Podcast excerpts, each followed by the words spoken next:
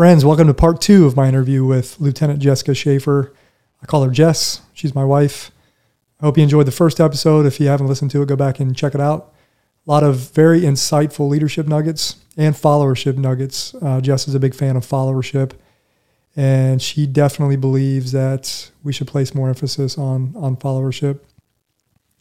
The views and opinions you hear from Jess in this upcoming interview as long as the first one are her views only, her personal views on leadership and and her Coast Guard experiences, and are not in any way representative of the United States Coast Guard, nor are they the Coast Guard's official position or stance on said positions, opinions, etc. Hope you enjoyed this interview. Here we go.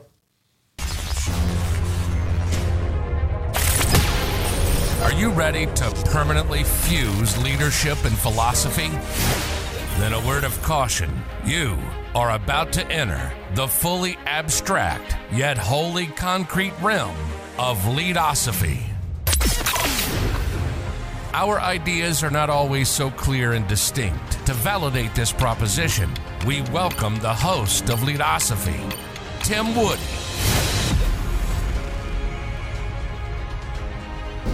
Okay, so let's get away from Bass. Bernard Bass, Handbook of Leadership. I got two final questions that I want to talk about because they're super important to me and I know they're important to you. One really, both of them actually has to deal with a lot of your leadership experiences and followership experiences. And then the other one is emergency management um, kind of connotation. So the first one is I want to discuss this whole. You've been you've done a lot of female first, right? Well, not first as far as surfmen. Like you're the second female surfman in Coast Guard history, going back to 1790, the history of the United States Coast Guard. You are the first female commanding officer of Coast Guard Station Disappointment. Disappointment, Cape Disappointment, Cape Disappointment. What I say? Disappointment. Coast Guard Station Disappointment. Yeah. Sorry. Coast Guard Station Cape Disappointment in Ilwaco, Washington. So sometimes knowing you like I do, the female accolades, the qualification of female in front of whatever it is, right? They don't always sit well with you. And I can see when sometimes when people say it, even right now, I'm just like, I can see, I can see, and we're not recording obviously video, this is just audio, but uh, so it appear, my assumption is that this doesn't always sit well with you. We've had discussions about it. So am I correct in this assumption that the whole qualifying the first X, female X, sometimes doesn't sit well with you? Is it situational? Can you kind of help me understand or, you know, debunk my my my assumption or don't debunk it? Well, first off, I mean, you know that it doesn't sit well with me, so you're being a little bit coy there. Um, yeah, but, not in all, like, all, not in all cases because there's some things where it's no. super super awesome. Like you when, were the first female commanding officer of Coast Guard Station Cape, Cape Disappointment. When it is useful or when it helps or encourages somebody else or helps or benefits someone else, it's very rewarding. What do you mean? Like pave the way? It's used as a qualifier where it has no basis for qualification, is when I start to get a, a little bit annoyed with it. Um, if anytime I hear anybody say that, because what it does for it, it highlights a difference instead of highlights a competency. And I grew up, I was one of five total girls in our family now, but growing up, it was me and my sister and we had two older stepsisters. Um, my father, you know, my real father grew up in a, you know, worked a Pepsi truck driver and was an accountant, right? He is now a very successful investment manager, accountant in his own right. And then you have my stepfather who lived with me since I was 11, who was in the construction business his whole life. And the one thing, you know, about my stepfather I will say is he was he was pretty a, a traditional you know into t- like traditional roles but my mom was always a working woman and there was never an expectation that she wasn't able to do everything. And you know i i i grew up and me culturally there was just never an expectation of me to be any less than anyone else. You know if if, if chuck needed help in the garage with the cars it wasn't like he could ask my brother air quoting i'm air quoting right now. It was we had to go help him with the carts. If the lawn need mowed, there wasn't a gender. I never grew up because there wasn't another gender in the household. I never grew up with a gender identifier for anything. It was just This needs done. Get it done. Yes, right? And I think in the same respect, my mother had four sisters growing up and one brother. And so she grew up very similar to that. In that if something needs done, you just do it. It- There was never like a, you know, boys take out the trash, this. I always laugh from, you know, when Michael and, you know, my nieces will be here and your son and, and Carson will be here. I'll be like, you know, Michael, I'm not a big into gender roles, but every, I think he was 16 at the time, I'd be like, every 16 year old boy can take out the trash. Yeah. You know, like I joke about that sort of stuff. Even with you, there's certain things in, around the house that you just do that would be traditionally considered male. Like what? Like you're really good at taking out the trash on Mondays. I am. Very good. You know, I laugh when I see those kind of traditional roles, but I didn't grow up in an environment. Um, you know, rowing crew in college, it was a, it was a. We were a male and female team. We didn't have co-ed boats necessarily, but we practiced together. We traveled together. We raced together, and there was never an expectation. I don't ever remember. You know, we'd line up, and there'd be like that jostling like joke that the guys would crush the girls or whatever. But uh, anybody knows anything about crew is any given Sunday with crew because if your boat's not set, there's all these technical terms you throw out to where you know a group of girls could outpower a group of dudes even if it was just for a short period of time. I remember the first time I had a in my career it was about 9 years in. No, yeah, about 9 years in, I had my first crew where it was all girls and I didn't realize it. Um because when I was making the cruise, I was just looking at people's certifications, and this had happened before. You were looking at competency. I was looking at competency. We have positions that we have to fill in a boat. And that day I filled these positions on the boat with just those were the people that were up on the list. And um, we had a person in the water, and there was a concern that we weren't going to be able to lift the person out of the water. And long story short, we lifted the person out of the water.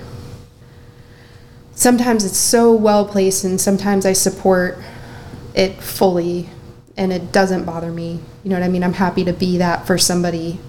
But most of the time, what I have struggled for and strive for is acceptance into the larger group. And so that's why it bothers me personally is it it it separates me from the from the group I'm trying to be a part of unintentionally yeah, sure. um, but that's what I don't like about it. Do you believe there are instances, and I don't know if just in the military is a good example, but are there, is there a place and time for female mentorship for leaders? Absolutely. Okay, I've, I actually didn't expect you to answer that emphatically. I was a little hesitant to ask it because, No, I think I think we're because you know me, I'm like a little sensitive to the, so, Well, I think where leadership is not very gender specific, I think mentorship can be. Having somebody like you to call when you are struggling with something. I think the same thing about leadership and mentorship is it just provides another is there a difference?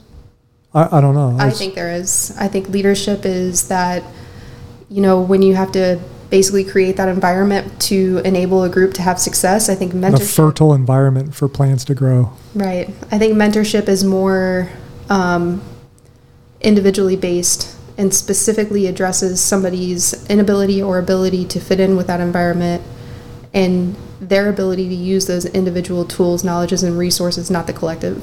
and help them achieve goals, things like that, very specific Yes. things, right? Very Yeah. specific things and very specific individual. There's got to be some overlap though between those, Absolutely. You can be both to somebody. right? right? Um, but I think like mentorship, for example, I I've never had children, my own anyway. I I stole, I cheated, I borrowed and vicariously lived through yours, right? So if a woman gets, if a woman under my command were to get pregnant, I don't have. This is where leadership and mentorship. Leadership, I have my checklist. I know, you know, what resources, blah blah blah. Mentorship wise, I call my friend who has very successfully had a family and done the same job that we're doing, and I I either ask her, you know what I mean. I get mentorship from her on how best to serve the member that works for me that's not leadership that's mentorship and it's very specific mentorship that is very gender specific because it is a woman's issue. Yeah, it's a good example. So that's where I think that that mentorship is very key, and I think that you know, in my perfect world, you would have a leadership symposium, and then you would have maybe mentorship breakouts that are specific to those individual situations, and maybe there is a mentorship breakout of.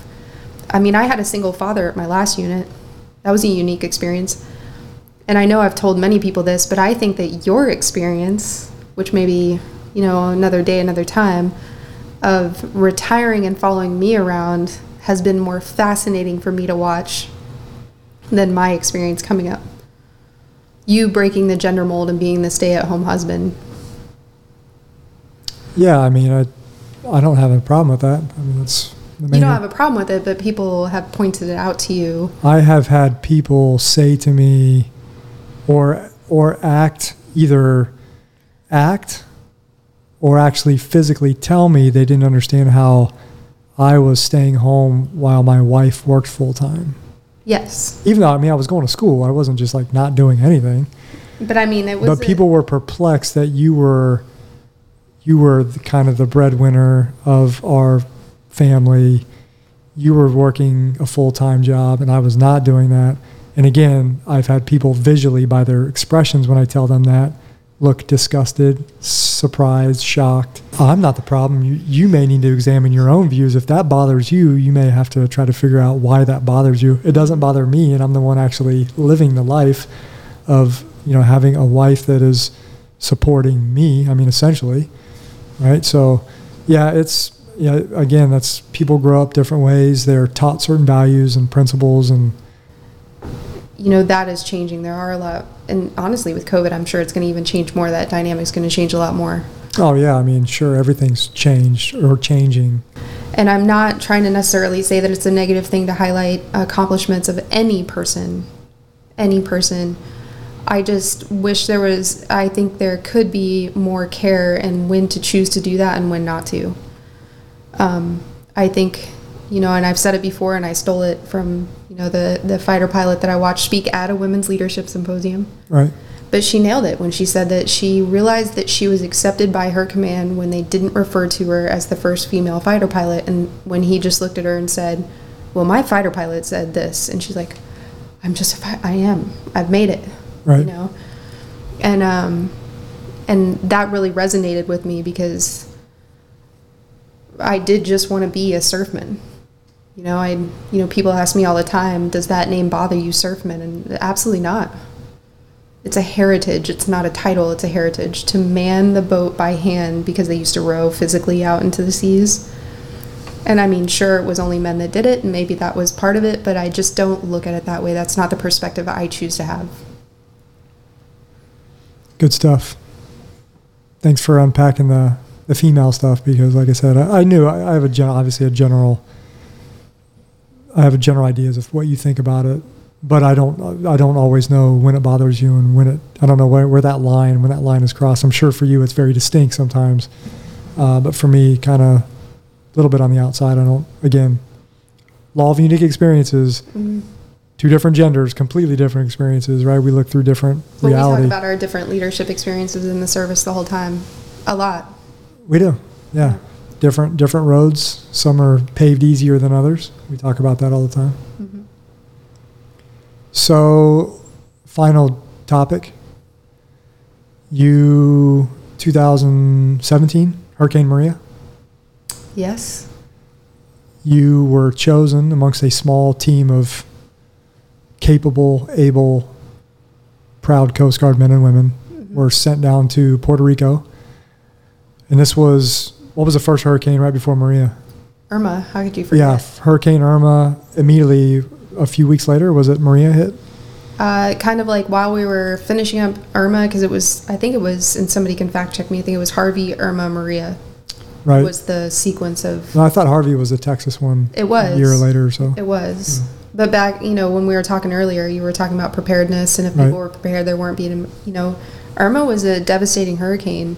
Well, especially over the Caribbean, Mm-hmm. went through there, right? So Absolutely. Irma rips through the Caribbean. and Key West and the Keys. That's right. Destroys the Keys. That's right. And then on on, On the, the heels of that, Maria comes through and just wipes wipes the plate clean. so you were on call. I mean, you were the executive officer of Station Fort Lauderdale, 2nd in Mhm. command for both hurricanes, and then for Hurricane Maria, you were tasked with going to Puerto Rico to help a devastated infrastructure. Yes. before I let you take over 12 years earlier, 2005, you volunteered to go to New Orleans for Hurricane Katrina, Hurricane Katrina response as part of the Coast Guard. Can you talk about those two experiences, maybe some of the similarities and differences between you are far different stages of your Coast Guard career, both instances. And then mainly I want to unpack kind of what you did down in Hurricane Maria with your team because I think that was pretty awesome. But take it away. Sure. So the first part of the question being kind of like the differences in dynamics. So when I went for Katrina, um, Katrina was Katrina. There's a reason um, why it's studied. There's a reason why my emergency management field that I ended up going into, why I devoted so much energy and effort into researching that. And, you know, that's what I did a large portion of my master's program on. And when I went to Katrina, I was here and I was a junior enlisted person. You were here. and, and actually at the National Lifeboat School at Cape Disappointment in Ilwaco, Washington. I started my career here. Um, I was at E5 at the time, so uh, what we would consider junior enlisted, junior personnel. And I actually was asked to go down there as part of the Critical Incident Stress Management Team, which is back to, I referenced that a little bit earlier when we were talking about um, you have to get out of theater to kind of Yes. deal with all the things that just happened to you. It's hard to deal with things in the moment, right? So our job was to go down there and provide the tools and resources for people to deal with the, you know, the psyche part. Not that I'm a psychologist, but it's just to be a team to provide resources. Just to process things emotionally, process, right? Yep. And provide people with tools and resources that as they were coming and going from Katrina, that they would know who to call if they had any trouble processing what they had seen. Because it was devastating. I don't need to. you know. Sure. So I remember I landed there and called my mom, and, you know, this was again pre cell phones. I think we were still flip phoning it, right? 2005. 2005, Definitely yeah. not an iPhone yet. Or maybe like the brick Nokia phone, Yeah, no, I think I had a flip phone. Oh, okay. uh, I think so. probably. But I remember calling her and saying, "Hey, I, uh, I'm not going into New Orleans, Nola. I'm not going down to New Orleans. I'm gonna be up here, and then I'm all good. Checking in. Call you in a couple weeks." Well, sure enough, I turned around ten minutes later. I'm on a Coast Guard fixed wing, like plane, normal little jet, headed into New Orleans, where I caught a helo and headed deeper into New Orleans, and ended up in the thick of all the response. And our mission vastly grew, and that's where I first learned my favorite saying that I say all the time all hands on deck. And our roles and our responsibilities just morphed into just do whatever you can whenever you can to help. So, you know, we went down there with one mission or purpose, and then you got to adapt, you got to flex, you got to shift, um, and you just have to figure out what your mission is. It's kind of like just control the chaos the best you can, right? Absolutely. That was a very crazy insight into how incident management, emergency disaster, and incident management, that was a crash course in how that should or should not look. And it was also a crash course in you see a problem. Can you fix it? Are you the person to fix it? Should you be fixing it? What and then shifting even deeper to the downstream effects of whatever you do to fix something. Uh, intended and unintended consequences, right? So that was, uh, you know, trial by fire, water hose. Again, made some great professional networking contacts there. Had some, you know, I could do an entire podcast on the experiences down there. Didn't you tell me at one point you were shocked at how dark it was? Yes, that has always been my biggest thing. If anybody ever had a disaster, I remember during the tsunami, the West Coast tsunami, 2010. Are my dates right? 2008. 2010, the one that hit like San Francisco, Yeah. uh, Crescent City. Yep, Crescent City, Washington, and uh, we'll have to figure out whatever that date is. But I remember during that we were pulling away from the dock and we were evacuating um, at the time, and our goal is to get to deep water and let the wave pass underneath us and then come in and respond. And I remember leaving and pulling away from the dock, and one of my crew members was like, you know, at the time I was a bosun mate first class BM1 E6. He's like, BM1, what do you think is going to happen? And I'm like, I will tell you one thing, and I know one thing for certain. If the tsunami actually does hit, I need you guys to be prepared for how dark it will be. And you need to mentally prepare yourself for just how physically dark it is. Um, because that to me was kind of the most shocking thing Because that's what you remembered from Katrina. Absolutely. I remember feeling that way. I remember having one of the Coast Guard cutters that came down the river to assist. He said that it was so disorienting because it was so dark, and that at one point they kind of saw some lights over to the side, and then they saw a light kind of turn towards them, and then a bunch of lights bouncing, you know, people running towards their, their Coast Guard cutter as they were coming down the river. And just that pitch blackness you you know there's no street signs all the street signs are gone. You're navigating by a map. You know you're really back to the basics. We always talk about back to the basics you you have to get back to basic survival instincts food water shelter and i just remember not being prepared for the fact that you couldn't see your hand in front of your face but you're outside you know, and there's no ambient light on a couple of those nights. We just didn't have moonlight those days. Right. So, and I think people that live in cities, even here, you know, we complain when we go out to take pictures of the stars or try to catch the northern lights on the one day it's supposed to be here. We're like, where there's so much ambient light, and we're out in the middle of nowhere. So, yeah, that's a that's a big thing. That was a big thing. But I remember, you know, talk about leadership. You're leading that small boat crew, and you're pulling away from the dock, and you're taking one one thing from a major disaster, and now you're applying it to another. Because I'd had experience in a disaster, and now I'm in charge of a really small crew, and we might be the only people that are able to respond back into the bay at that time. And that's what I was processing the whole way out there. I was like, okay, well, you guys need to sleep. First off, we had to get pretty far in 45 minutes. So I remember being like, all your driving, you know, we talked about driving skills and the best way to do something. That was one of those autocratic days where I was like, you need to do it exactly like this. We'll all be fine. You just need to charge. It was 14 foot off shore. There's not a lot of room for discussion. No, it's like you need to get straight offshore the hard way. And the hard way for us is just engines down, going as fast as you can. It's not a fun ride, it's not a comfy ride, but we needed to be at a certain position because that's when the wave was expected to come in. So that's that knowledge, training, and experience. I had known that from being up here and had a couple drills up here in Washington State prior to. And so that's me having that moment where I'm like, I know you're trying to give us a good ride and make sure you don't hurt anybody on the boat, but right now it's important we get offshore. So we did that and then shifted 12 years later, or well, I guess that's more 10 years later. 12 years is 2017. Yeah. So Hurricane Maria. Hurricane Maria. Um, you know, I do get asked, and I hope you have him on your podcast too, um, by Toby Olson. Uh, he requested that I go with him. He had just got done doing, speaking of phenomenal leadership, he helped reestablish Key West after that hurricane rolled through After Irma rolled through a month or so, a few weeks earlier, right? a few weeks earlier, right? So we were kind of all wrapping up. And you were, just so the listeners know, you were stationed in Fort Lauderdale, Florida at the time, Yes, so and South so Florida. I was. We had just kind of buttoned our unit back up, and and I'll be honest, we were all kind of up. You know, there were eleven of us that were stuck there for a couple. I think it was like a no, it was seven of us for eleven days. no power for No lot- power, yeah. no AC, not a lot of water. August, I think. Is that right? Um, I want to. Irma was August, then Maria was September. Yeah, Something like that. I'd have to factor. It It was, was hot. hot. it was hot. It was definitely not a good time to be without AC. Right. And um, I remember thinking, man, I gotta get, I gotta take it. These people need a break from me. Like, they need a break from me. I need a break from them. They need a break from me. We've been living on top of each other. We were sleeping in a uh, border patrol station for three nights.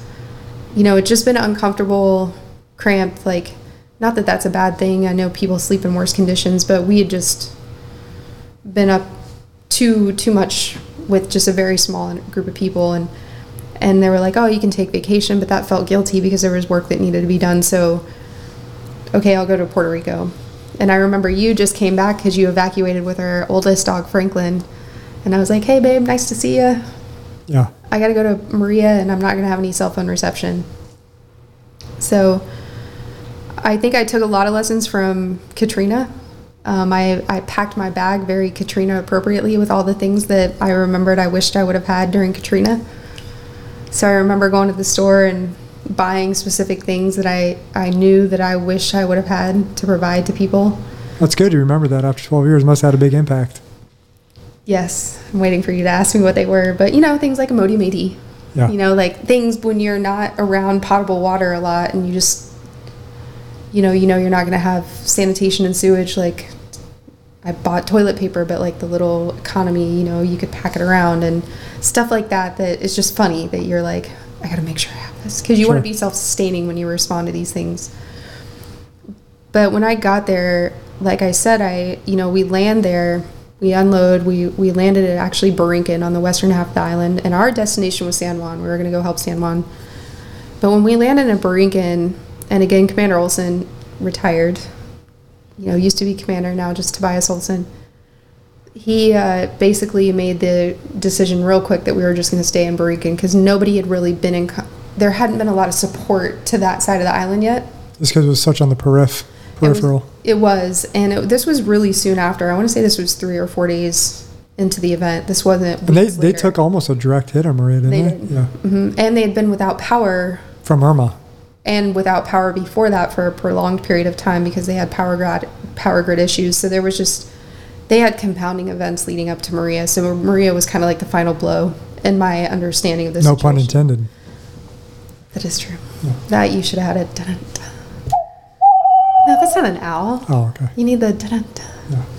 But um, but the first thing I noticed when I was driving around was, I noticed um, you know, one there was an agency building there. I think it was Air and Marine, Co- or Customs and Border Patrol, Air and Marine, and I noticed they had a building at the uh, airport that we landed at because we landed at the Coast Guard Air Station there. I noticed that there was an Army unit next to the Coast Guard barracks. I noticed that there was another agency kind of escaping me, but I and I was like, well, what are all these people doing? But everybody was so short-handed and so stressed. You know, ev- there was no extra people. There were no extra hands to get on deck. And so here we came in, and there were only I think five of us at the time. I think eight total at the time for our team, and we were just those eight extra hands to do all of that reach out. So you know, every morning, like I said, my my job the first week, I was like, you know what? I looked at, you know, Mr. Olson. I said, hey, I'm gonna, I'm gonna see what's going on, and I put on my backpack and I went out the door at seven, and I found all sorts of crazy modes of transportation to go out to all these agency buildings that I saw and kind of get what they were doing because again, no internet, no cell phones, no phones. Not even really. carrier pigeons. No, there were no carrier. All the birds left the island, right? So, so that yeah, that infrastructure was was devastated. It right? was. Yeah. It was. So there was no way to communicate unless you physically went around and talked to everybody individually. Now we had people setting up communication for us, and we were able to get it all stood up within a week or two weeks. But our job was to bring people to the table and establish an incident command with all these entities and work together because emergencies happen and i think the first thing everybody wants to do is they want to collapse into themselves and this is not speaking of maria this is just emergency Just management in general, general speaking. Yeah. you want to collapse into yourself, your resource protection, right? You don't want to give up your resources, they're valuable. And so you have to like you have to build that agency of trust between all these people that don't usually play in the same sandbox and and the needs. Isn't know, that almost like a primitive tribal mentality, right? It's survival? survival, right? survival, right? So, you know, you could even go back to your closed-minded, open-mindedness thing and say you get very closed-minded because it's you just you you become closed within yourself. no, I like that analogy of collapsing within yourself, just within your agency, your organization. Yes, right? So so you have to figure out how to a open those doors back up and then b share those resources mutually beneficial because that's when if you don't have that mutual beneficialness it, it kind of defeats the point it defeats the purpose. You don't want to take from one agency or another throughout any of these processes. And there's always haves and have nots right? So there's people that have and people that have not especially in emergency management.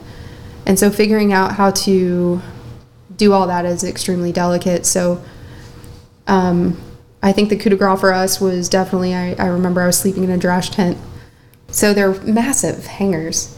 And I felt like I just saw the tire of this massive dinosaur brontosaurus of airplanes go by. And the gentleman that stepped out was probably one of the most impressive leaders I've ever seen. And you want to talk about leadership? Again, that's somebody I would talk about leadership with.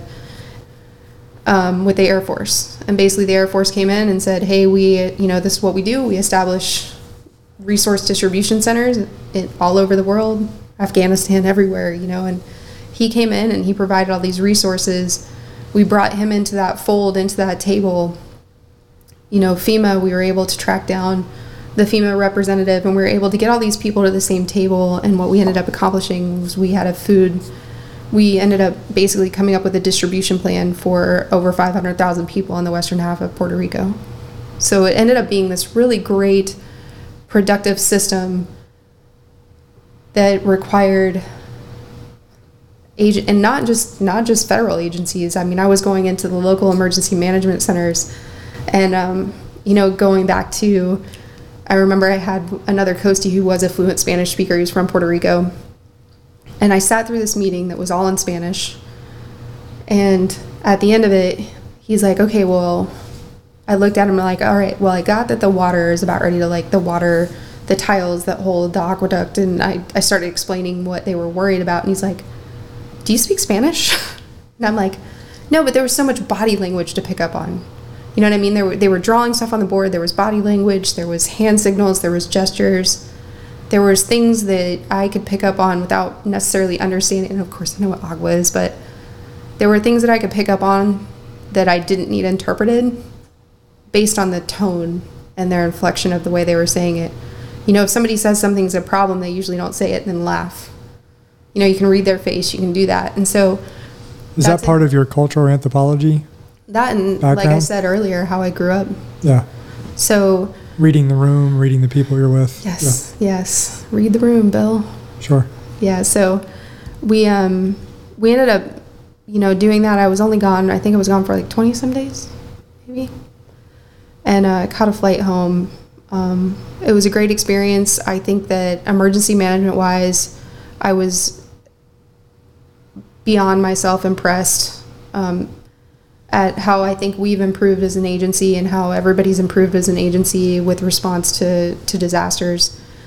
I know I couldn't see a lot of the reporting that was going on back home with regards to all of it, but the experience I had there was I, I we had learned a lot personally and I think professionally and agency wise we had learned a lot from Katrina and we'd applied it, which was really great to see. Right. You talked about the pilot that got off the C 5 mm-hmm. And you said he was one of the most impressive leaders. What does that? Why do you say he was impressive? What does that mean? So. Why do you characterize him as an at the time as an impressive leader? Just trying to unpack leadership a little bit. What's because for me, what does that mean? It, it's based on my value, what I value in leaders. So what I value in a leader is competence. Um, I value a person who can stand up and can and can command a room and basically take chaos and turn it into order. Mm. That's what I value, and that's what I see. You know, we always are going back and forth on what the definition of a leader is, or leadership Right. What's the definition? We always talk about leadership. There's no universal agreed upon definition. There is no universal agreed upon definition. That's why I provided my definition of why I think there's I think an effective leader can do those things. Sure. And when he landed and he assessed the area and I gave him everything I had been doing and I said, "Okay, well what can you do and how can I help you?" Because at that point I'm a follower. So what's my job now?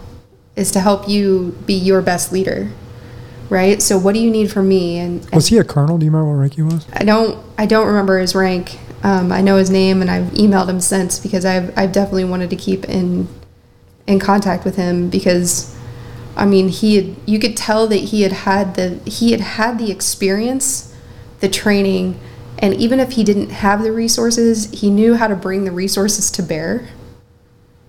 And when he got off the plane, everybody knew exactly what they were supposed to do. I mean, I've never seen.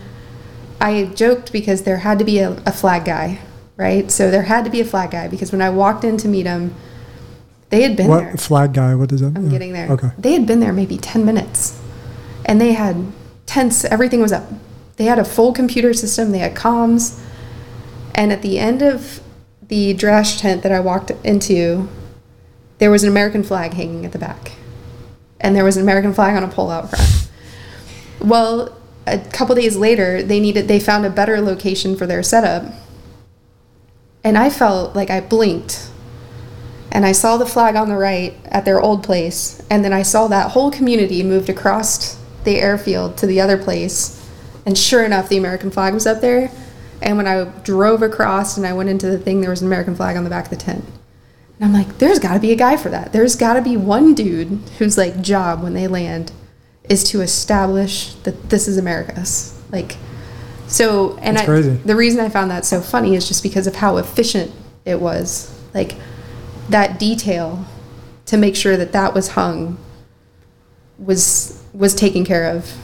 But there was also this entire wall of computers that were functioning.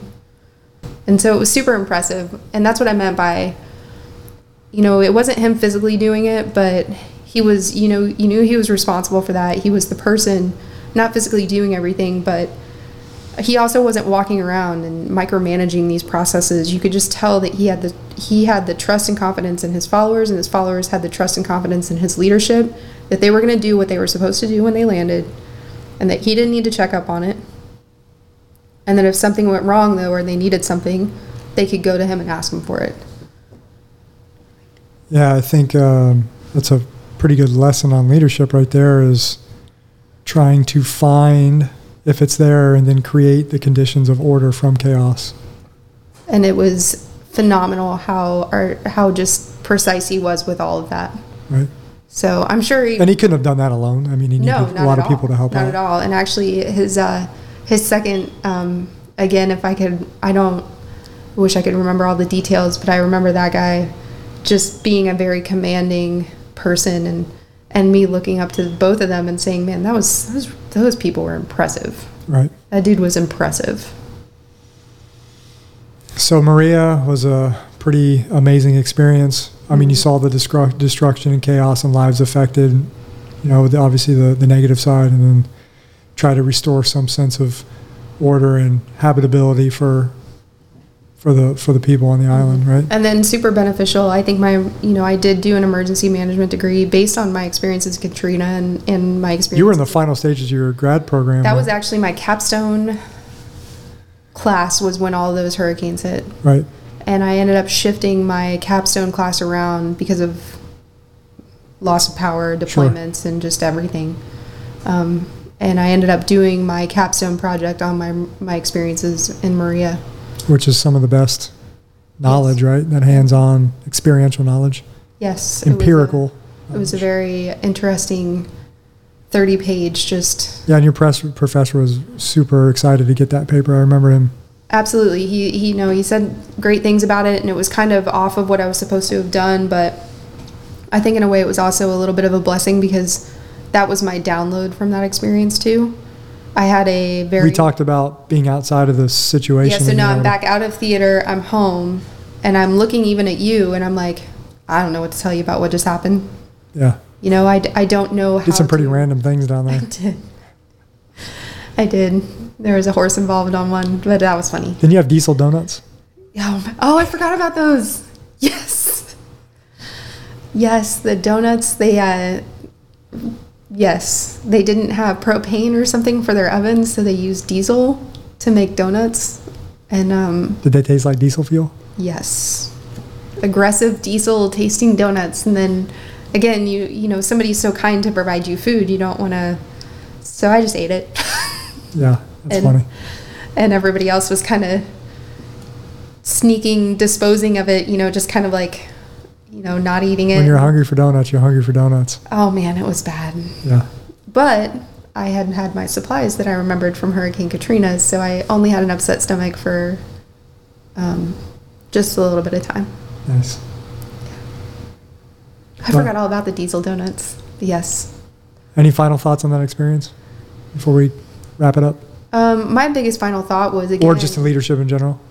Was again, I, I don't consider myself a leader in that process. What I do consider myself was You were I a cons- manager of processes. I considered um, Toby Olson a leader, and my final thought on that was again, speaking of an oppressive dude, I remember I did something on a day that dramatically overstepped my authority and responsibility, and I was working for him. Um, I came back and I was telling him what I did, and he asked me, he said, Hey, did you do this? And I'm like, Yes. And I, if there's, everybody has that person they don't want to disappoint. You know what I mean? You have that person that you just, You respect them and admire Oh them gosh, so you much, do. right? You, I respect and admire that man. I had worked with him on a deployment before, on a temporary duty, and I, I respected and admired him, and I could read his face well enough to know that I had just done him a disservice, and I was devastated inside that I had disappointed him. And um, I mean, it's the same feeling you have when you're 10 years old and Sure. you know, you mess up. So he looked at me and he's like, kind of looked at me. He's not a, he does not get angry. He's not a person that gets angry outwardly.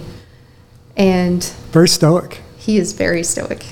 I know you like, yeah, he's very stoic. He doesn't get mad angrily. And he just, he said, he acknowledged that he knew that my intentions were not foul. And you know what I mean? Like, he had this way, he has this way of correcting you and disciplining you without demeaning you. And I hope that I do that. I don't know if I do that, time will tell. But if somebody were to say, if somebody were to look back on me or look, you know, I leave and they're like, you know, I remember working for Miss Schaefer and she had a way of disciplining and correcting me and keeping me accountable without demeaning me, I would say to them, oh, that's because of Toby Olson. And there's been many others, but that was probably in a stressful and emergency environment. It is so easy to lose your head. It's so easy to lose your temper, get lost in chaos, overreact. It's a big one, right? Because it's all chaos. The world has ended. You're you're at the seventh circle, Dante's seventh circle of hell. You know, it's it's you're going down and things aren't going well. And somehow he just had that ability not to do that, and that was super impressive. Um, and I still am like reliving feeling bad. I felt really bad.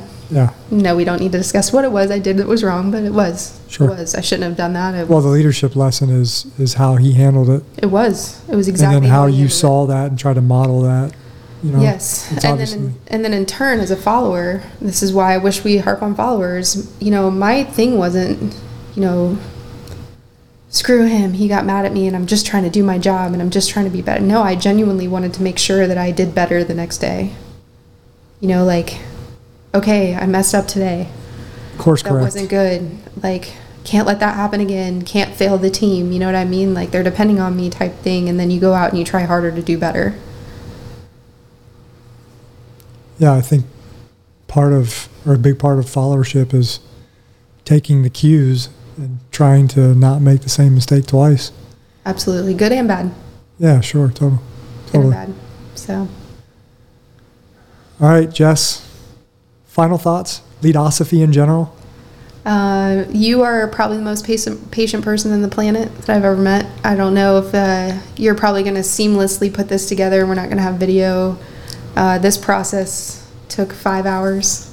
I think we started about one o'clock. It's now. Yes, I had a couple. I had a couple SAR cases. Search and Our- rescue? Our dogs were, yes, search and rescue cases in the middle of it. Um, our dogs were not cooperating. Um, It was fun. I enjoyed it. I enjoyed uh, talking about your experiences. You know, Coast Guard, non-Coast Guard, and how they how they have shaped you and, and molded you, and for good, for better. whatever. And any final thoughts on the show Leadosophy? Any any advice for Leadosophy? Parting words of wisdom. The owl wants to know. Parting words of wisdom. I think that because I live with you, I see and I know those moments where you are articulating things that I experience that I just don't know how to articulate as eloquently as you. You know, I, I compare it to Pride and Prejudice. You know, nowadays, I'm just like, hey, I love you and I want to date you, right? But back in Jane Austen's era, there's this very eloquent way that people interacted. Um, they basically used words as, as like a, a foreplay. They, they had a whole different way of communicating with each other. And so, what I find fascinating, and I'd already said it, is that your your philosophical background is finding another way to communicate leadership. And sometimes, for someone like me who's in the throes of it, that can be that can make me very impatient and very, you know, you know, I'm, I'm like, no, it's not this complicated, or no, I have a hard time because I have a hard time downshifting because I'm I'm in the five miles an hour. You know, I'm I'm doing, you know, 100 in the fast lane and so I need to just intentionally downshift and really take in what you're saying. And so if there's any other people that are in that same position that start listening to you for that same reason, because I know why I listen to you and why I want to listen to you is you, I force you to listen to me. You do not. You do not. I download my podcast on like the phone every morning. Every time. I feel like you're shocked every time I listen to you or I have feedback. You're like, "Oh, you listen to that episode?" I'm like, "Yes." Um, but no, I'm just saying, you know, as leaders, we do seek out as much as we hate leader. You know, I, I talked about I don't like leadership books that are prescriptive, right? So I seek out things that are non-prescriptive, that are dialogue based, that challenge me, that that do stuff, and that's what Leadosophy does. Um, but it does it in such a different way that it's like learning a, a little bit of learning a new language for me. And so I just say that for others listening to allow your time to allow yourself time to learn that new language if you haven't caught on yet. It's pretty awesome. Or as my nieces would say, it's awesome sauce with a side of French fries. No. Oh. Ingrid's going to be so mad at you. Yeah. It's awesome sauce with a side of sweetness. Oh, okay. Any last thoughts for me? Any last thoughts for you? No, I mean, you know, I look at your Coast Guard career and, uh, you know, coming up on 19 years, still undetermined how much time you have left. Mm-hmm.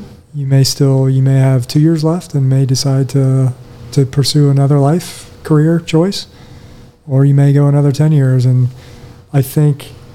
Which is funny as my husband, you don't even know what that is. So I have no idea. Yeah. Which I don't necessarily think that's a bad thing. You kind of you kind of live in the moment. That's why I, one of the things I admire about you is you just kind of take it as it comes. You know, the as David Bohm once said, the the past is no longer and the future is yet to be. So.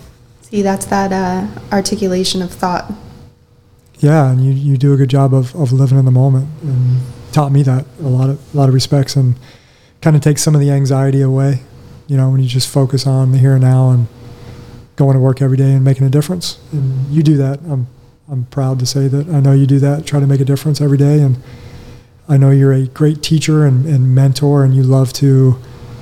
you like to teach. You like to show other people the right ways to do things, especially on the technical competent side, which I am such a big fan of technical competence, being competence in your job, because I truly believe your leadership effectiveness, effectiveness is completely linked to technical competence.